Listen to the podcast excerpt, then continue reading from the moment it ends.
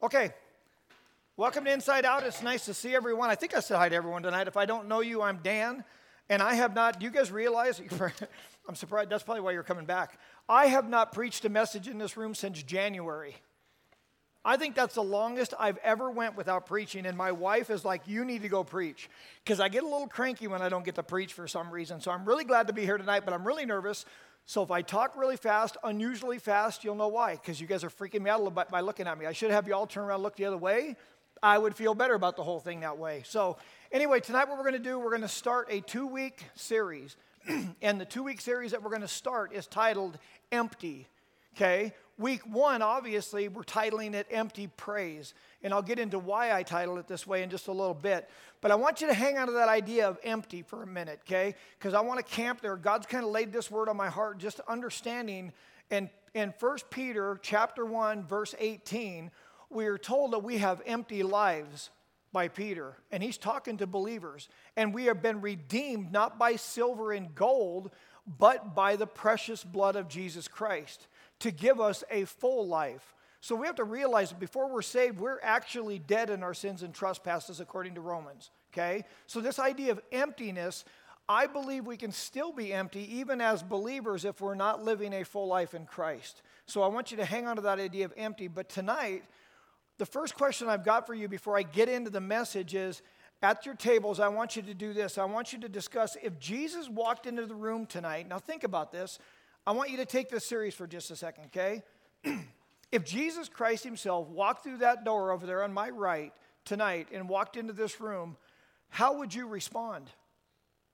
What would be your response to the Lord showing up directly? Lexi said earlier, I'd be like, oh my gosh, why am I still here? Because I'm supposed to be gone. And I would be in trouble because I should be raptured by then. So I think that's a pretty good way to put it. But how would you respond if Jesus walked in the room tonight. Talk about it at your tables for a minute, and we'll go back to the message here in just a moment.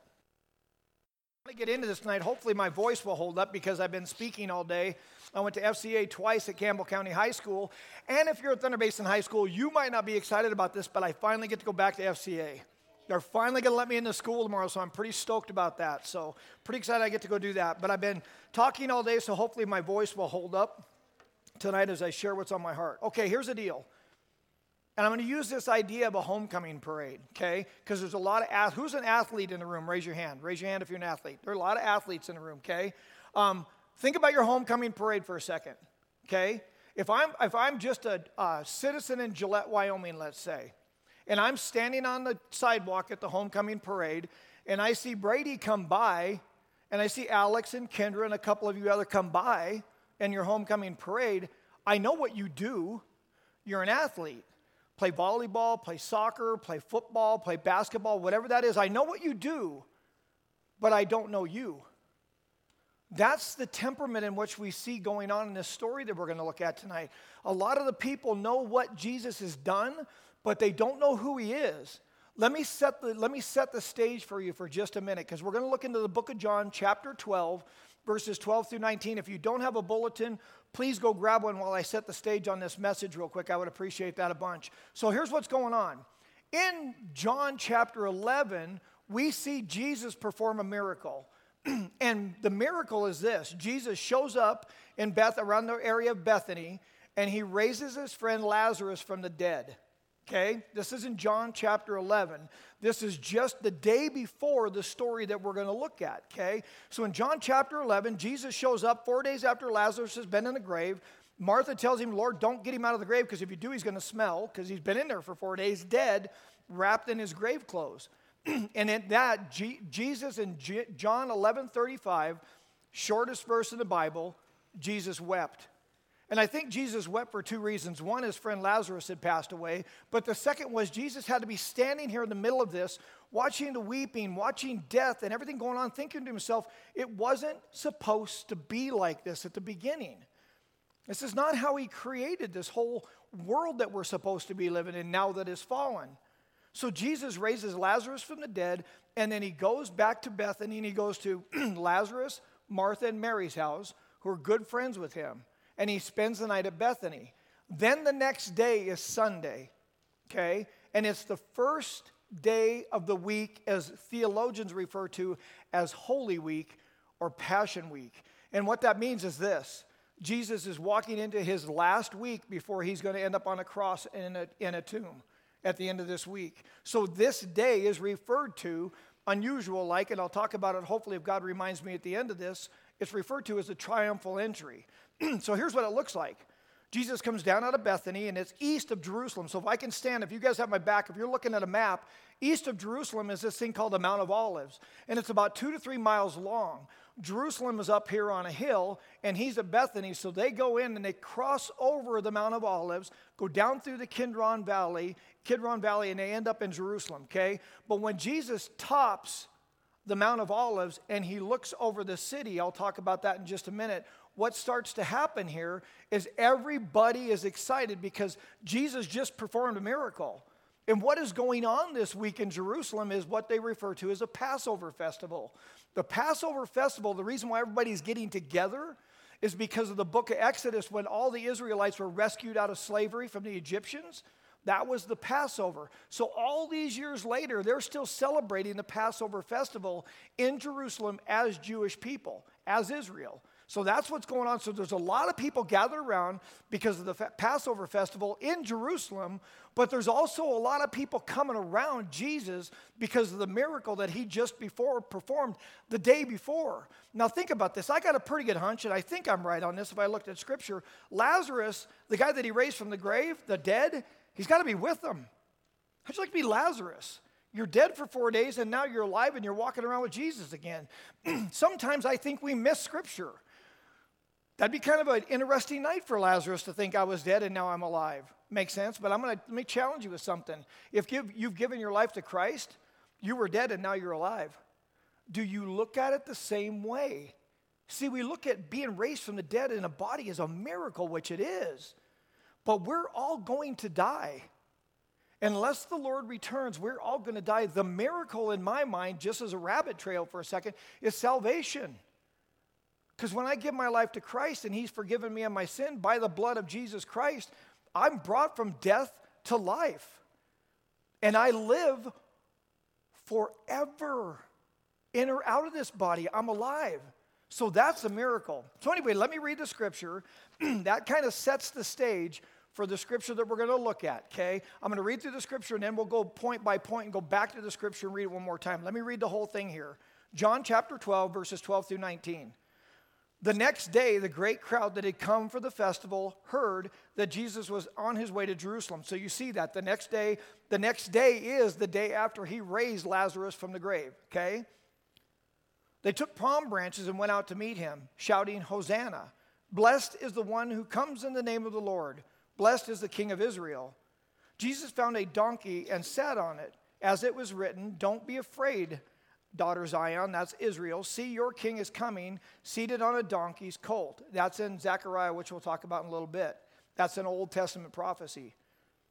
At first, his disciples did not understand all of this. They were confused, they were expecting something else. Only after Jesus was glorified, in other words, raised from the dead and ascended into heaven, did they realize that these things had been written about him and that these things he had, had been done to him. Now, the crowd that was with him when he, when he called Lazarus from the tomb and raised him from the dead continued to spread the word. Many people, because they had heard that he had performed this sign, went out to meet him. That's what you see on this road that we're talking about. So the Pharisees said to one another, See, this is getting us nowhere. Look, the whole world has gone after him. That's 12 through 9, John chapter 12, okay? So, what I want to look at tonight, Corey, if you'd bring up the first point for me, the first thing we see here is an expressive crowd in verse 13. They took palm branches and went out to meet him, shouting, Hosanna, blessed is he who comes in the name of the Lord, blessed is the King of Israel. I want to read you guys something out of Zechariah. This is an Old Testament prophecy. Zechariah uh, chapter 9, verse 9 says this Rejoice greatly, daughter Zion, shout, daughter Jerusalem, see your king comes, righteous and victorious, riding lowly and riding a donkey on a colt the foal of a donkey. That's what he's doing here. So you see Jesus riding down into Jerusalem, riding through the Kidron Valley, up across the way, getting up into Jerusalem, and all these people are waving palm branches at him and saying, Hosanna, blessed is the one who comes in the name of the Lord. So they're expressing themselves to Jesus Christ. But I'm going to talk about this all the way through this. They're doing the right thing for the wrong reason. They're doing it for what he had done, not who he was. And I'm going to beat that drum all the way through this message. So hang on to that thought. The very first thing we see here is using these palm branches and, and shouting Hosanna is celebrating Jesus coming into Jerusalem. The word Hosanna, you ever heard the song Hosanna, Hosanna, Hosanna in the highest? Does anybody know what the word means? See how we do that? We sing, we praise. We don't have any idea what we're singing sometimes. And that's okay because there was a time I didn't know either. The word Hosanna literally means save or to express praise. That's what you see here, okay? To save or to express praise. But here's why I talked about the homecoming thing earlier.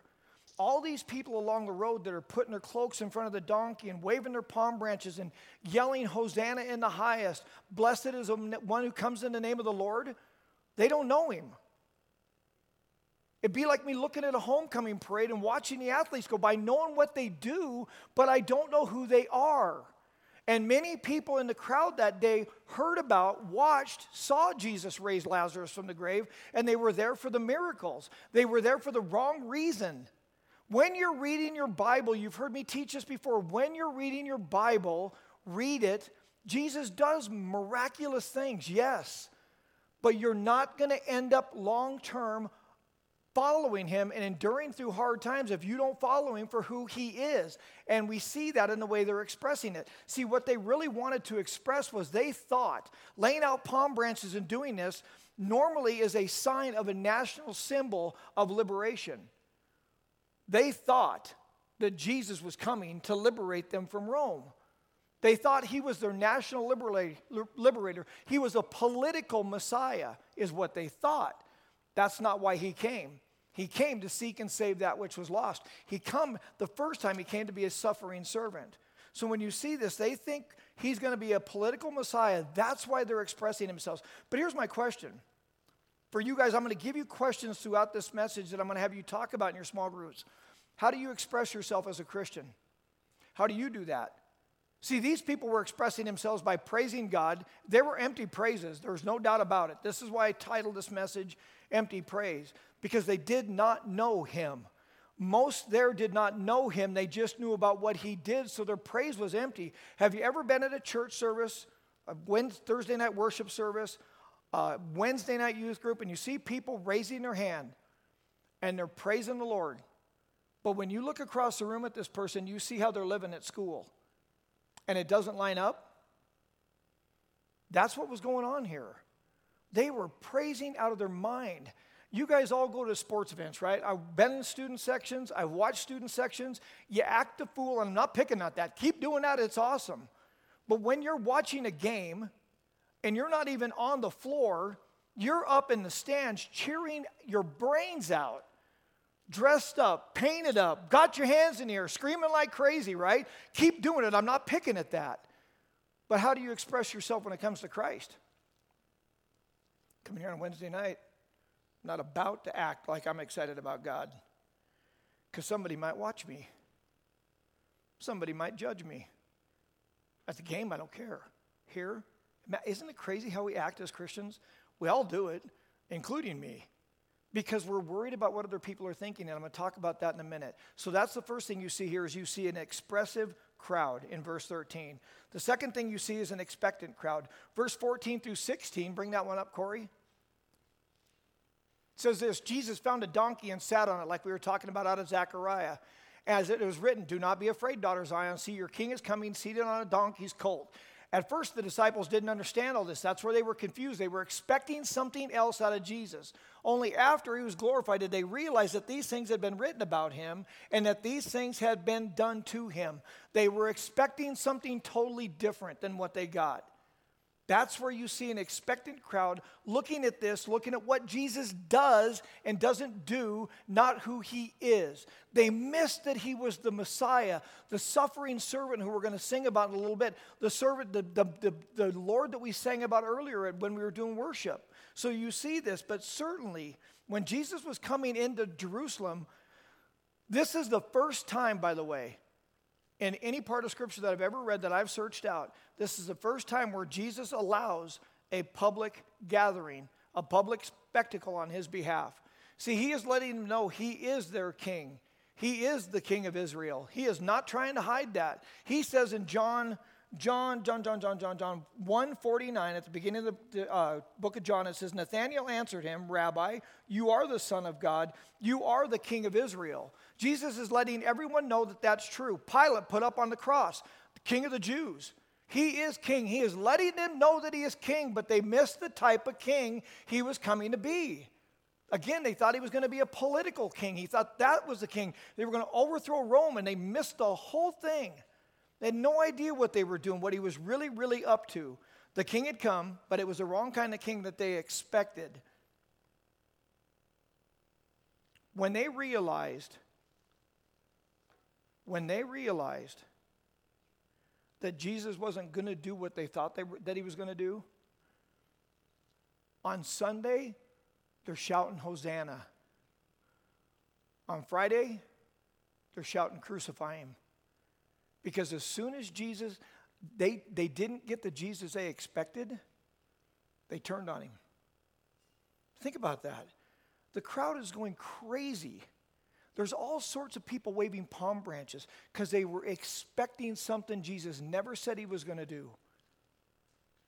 What do you expect out of Jesus?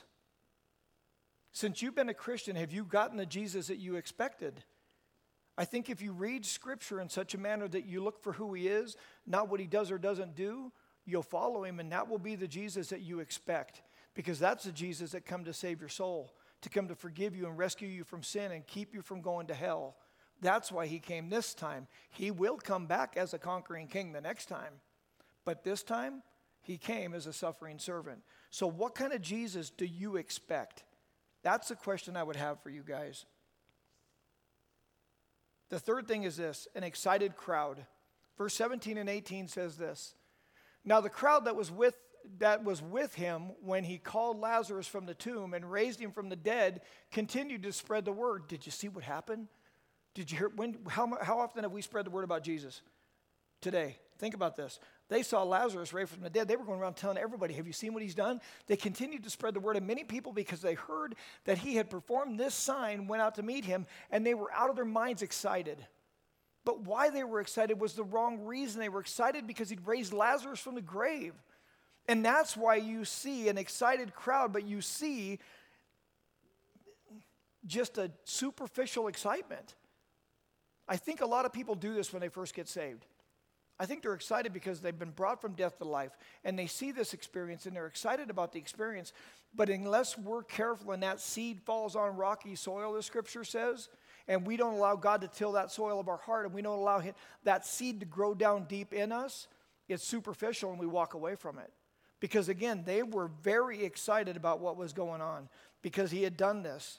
But here's the deal it's, very, it's made very clear in chapter 11 when Jesus says, he did not do this for popularity, raising Lazarus from the dead. He didn't do it to be popular, he did it for God's glory. What about you? See, here's the deal God's talked to me about all this already. All these questions I've had to answer before God myself. And it struck me when I started reading this that they were, they were following Jesus because of the popularity that he didn't even want. He did everything he did for the glory of God, for the glory of the Father, it says. And he made that very clear when he raised Lazarus from the, from the grave.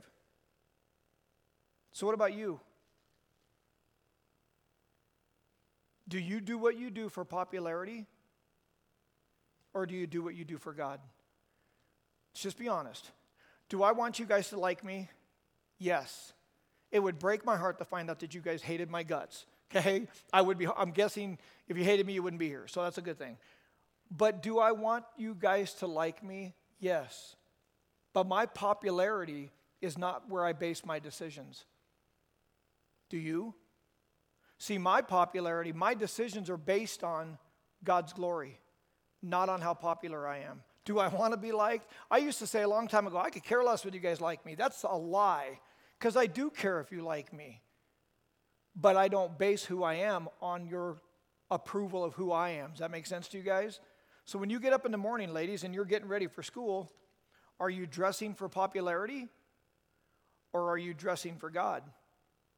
When you're walking the halls, lady ladies at school, and you see a group of girls who are gossiping about someone else, which I know you girls never do because girls don't gossip, right? Yeah, I'm being a little facetious there, obviously. Are you joining in on the gossip because you want to be popular and you want to fit into the group? Or are you making a decision to walk away from it because you want to honor God and bring glory to Him first? You want to be popular. We want to fit in. We want to be in the crowd. But is that where we base our decisions? Because Jesus did not do that. He based it on God's glory. While all this was going on, the crowd's screaming, waving branches. You, I, I don't know if you guys can see it. In my mind, my mind works this way. I can see the crowd. I can see Jesus sitting on a donkey, his feet dragging on the ground because it's a colt of a donkey. I can see they've thrown their cloaks over the, over the colt so he can sit on it, which is a sign of royalty. People are literally throwing their cloaks in front of this donkey as it's walking down the street. And all these people are cheering and screaming and yelling and raising a fuss and acting a fool. You know what Jesus is doing the whole time that happen, that's happening? It says the scripture says Jesus was weeping. So, in two chapters, we see Jesus break down twice in tears. One, John 11 35, with his friend Lazarus and what was going on in that situation. Here, can you imagine missing the whole thing as a crowd? Watching the Lord weeping, looking over Jerusalem because he knew what they were going to be going through. He says in, see if I can remember where this is at. In Matthew 23, 37, it says this in the same scenario, in the same story. How often I have longed to gather your children together as a hen gathers her chicks under, their, under her wings, but you were not willing. Jesus is looking over Jerusalem, you guys, and he is weeping. And the reason why he wept, and he, he said this to Jerusalem, how I longed, listen to me tonight, if you're sitting in this room, how I longed to gather you as a hen gathers her chicks and hides him under her wings for protection. Is that you in this room tonight? Has Jesus been longing and speaking to your heart, wanting to gather you near to Him? Because that's what He's talking about. And Jesus was weeping, and the reason why he was weeping is he knew about 30 years, a few, little over 30 years down the road, around 70 AD, Jerusalem was going to be utterly destroyed. There'd be destruction. There would be all kinds of different things going on in that story. It would be destruction, war, suffering, scattering of people. See, he knew what lay ahead for Jerusalem. And he told them, Oh, how I wished you would let me gather you together. So if Jesus is weeping, and he wept for the reason that he knew what they were going to be going through, and he spoke up and said, How I wish, how I longed. Can you imagine the Lord longing to gather us together? To gather you in as a chick and a hen and put his wings over you and protect you? And you reject that? See, he's faithful to speak to our hearts. But here's the deal if he had the foreknowledge to know what Jerusalem was going to go through, guess what? We should listen to him because he has the foreknowledge to know what we're going to go through. And when we pray and God gives us open doors and closes doors and He gives us yeses and He gives us nos and things don't go well and some things go well, we've got to trust that God has a plan for our lives. And we've got to trust that if we just listen to Him. In chapter 10 of John, He says, They are my sheep, they listen to my voice, and they follow me. Just do what He says, you guys. See, the one, I don't know much, but I do know this. The Holy Spirit of God is faithful to speak to our hearts. Are you going to be faithful enough and obedient enough to listen and then follow him and do what he says to do? And if not, you're going to you're going to suffer consequences for it. Exactly like Jerusalem did 30 plus years later, they were literally completely destroyed. The city that Jesus wept over. Jesus had come to defeat a greater enemy than Rome. Jesus had come to defeat death, Satan, the devil, sin, and death. And guess what? He did it. Jesus says, I hold the keys to death and Hades. And we're going to talk a lot more about that next week. Everything he come to do, he did. He's a conquering king, and he's coming back that way, but he's our Savior and our Lord now. That's why we should be excited. I was praying earlier in this room and I prayed that, Lord, I am excited to get to do this tonight. But I want to be like he told the disciples when they came back in from sharing all the good news. He says, Don't be excited because you cast out demons. Be excited that your name's written in the Lamb's book of life. Be excited that your name is written in the book of life. That's why we should be excited, you guys. That's that excitement you will endure and you will you will you will persevere through the tough times. Fourth thing is this you see exasperated Pharisees. So the Pharisees said to one another, See, this is getting us nowhere. Look, the whole world has gone after him. Real quick in this, I'm going to close this up with this and let you get to your small groups. The Pharisees were the self righteous people that Jesus couldn't stand. The only people you really see Jesus coming down on in Scripture are these guys, the Pharisees, and they hated his guts. And it says here in, I think it's in John, if you want to write this note down, John chapter 5, verse 18, it talks about how they wanted to kill him because he claimed to be God. Jesus claimed to be God. That's why they wanted to kill him. And the Pharisees hated Jesus simply because he was getting all their popularity and sucking all their power away from him. And he, they hated him and they were trying to figure out a way with this huge crowd how do we get a hold of this guy where we can take his life and get rid of him and be done with him once and for all? But you got to remember this, and we'll talk about this next week. Jesus says this in John chapter 10 as well No one takes my life. I lay down my life so I can take it up again. You know why he laid down his life? For you and me and the whole world. But see, that's a provision that we have to accept. For God so loved the world that he gave his only son. That's who we're talking about. God the Father loves you enough to send his son Jesus Christ to die on a cross for you, to ride across this Kidron Valley up into Jerusalem, knowing he knew what he was going to go through a few days later. He, he knew when all these people were singing Hosanna and praising him that within days they would be shouting, Crucify him. Let me lay this at your feet real quick while I'm thinking about it.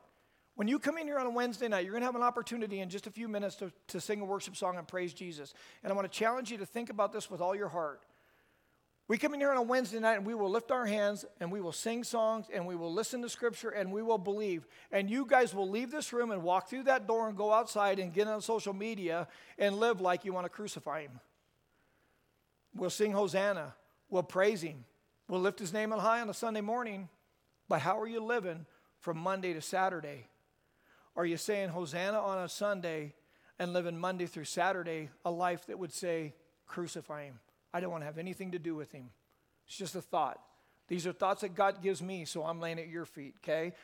Get in your groups, talk about some of the stuff we visited tonight, answer those questions, and we'll wrap it up here in a few minutes um, with a worship song.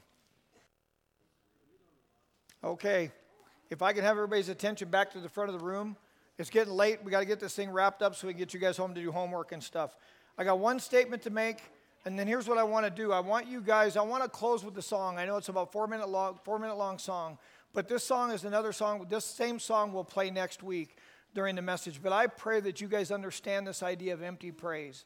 I never want you to be in a spot where you're the one standing alongside the road, waving palm branches, going Hosanna in the highest in your heart on a Sunday morning, riding in your car, by yourself at your home, walking the halls of school.